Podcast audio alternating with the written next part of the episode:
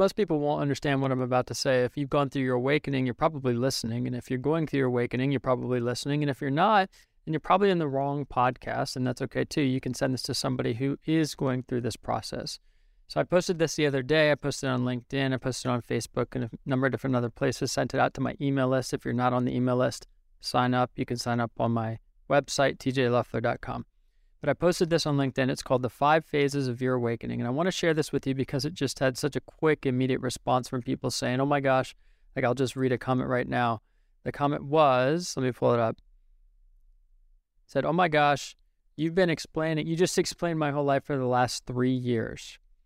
You just explained my life for the last three years. And it was a post that takes less than two minutes to read.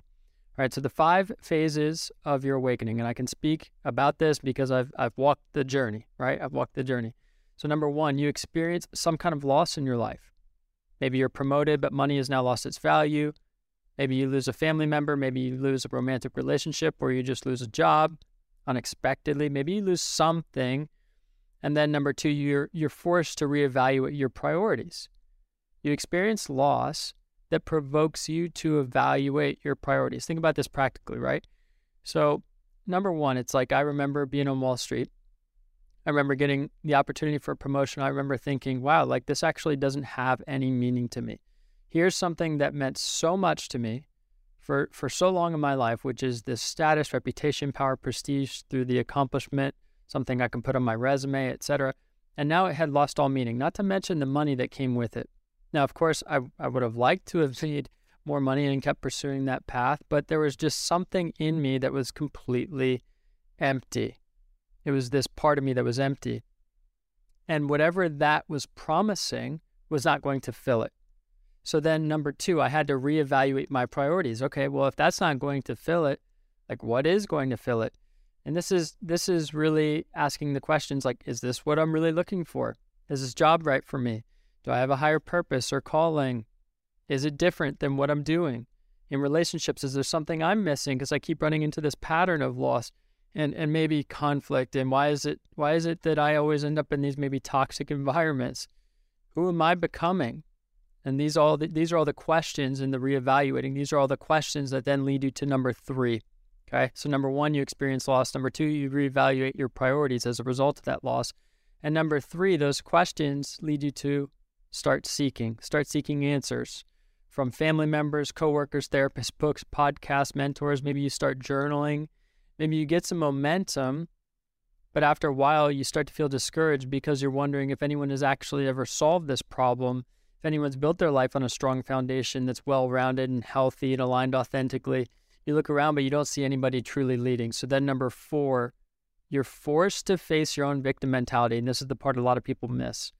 Okay, you look around and you say, "Oh my gosh, the people who work in my office, I can't I can't be like them."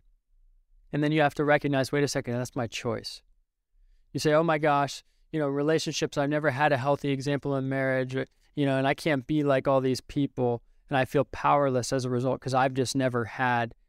And then you have to look in the mirror and you have to say, okay, God is asking me to step into the person that I'm looking for because that's who He's designed me to be as I'm even talking right now, I'm seeing comments post up on this post, and and uh, maybe that sounds redundant, but I'm seeing con- comments show up on this post, and and and I'm seeing people respond saying, "Wow, this actually hits home right now," and I know it hits home right now for so many people because you know this this is this is a time where I really believe God is helping people understand, like one whatever we've been trying to find our value in is truly not valuable without God in it, right? He is really where all the value comes from. He's the source, He's the creator of creation.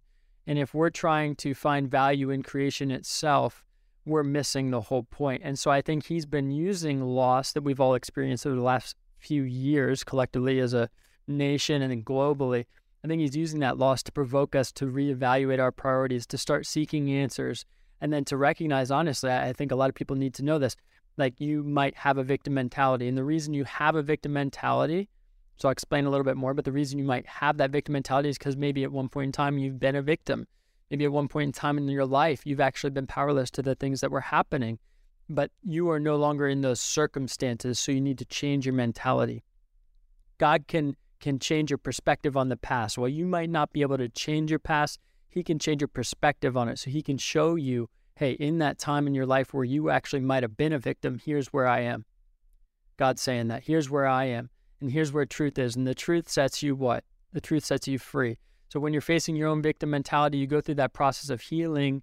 You go through that process of changing now what kinds of things are within your control and responsibility versus what's not within your control and responsibility that's caused a lot of your wasted energy. You know, the wool's pulled off your eyes as you start to see the changes you need to make. And now you go from a more passive asking God for help to actually proactively making change yourself. That's step four. So, number one, you experience loss. Number two, you reevaluate priorities. Number three, you start seeking answers from people, places, and, and maybe you start, like I said, journaling or you get some momentum only to realize, you know, like, what do I do? I have to face my own victim mentality. Number four, I have to look at the things that I can control within me rather than looking everywhere else. And number five, you realize it's a journey. After you go through that whole process, you realize, okay, this is a journey. It's not going to happen overnight. I can't change 10 years or a lifetime of decision making in just 10 days or even 10 months. So while the effort matters and t- time is a major ingredient. While the effort matters, I, I have to accept that time is a major ingredient. So I start to look for different ways that are going to help me sustain the healing and changing that's happening. And this is when we really start growing. This is when we're changing how we make the decisions, right? To to be sustaining the change that we're making. Even if you come to the same outcomes, the process is more important, right? And and so you stop trying to convince other people of the problem. You accept the fact that everyone has their own path while you continue seeking God's wisdom. Over time, your life becomes more aligned with God's design for who you're truly made to be and the impact you're made to have. And that happens to be personally and professionally because guess what? You are the same person in those different places. And when you are aligned authentically, you become this whole integrated person who doesn't change in the, the different environments.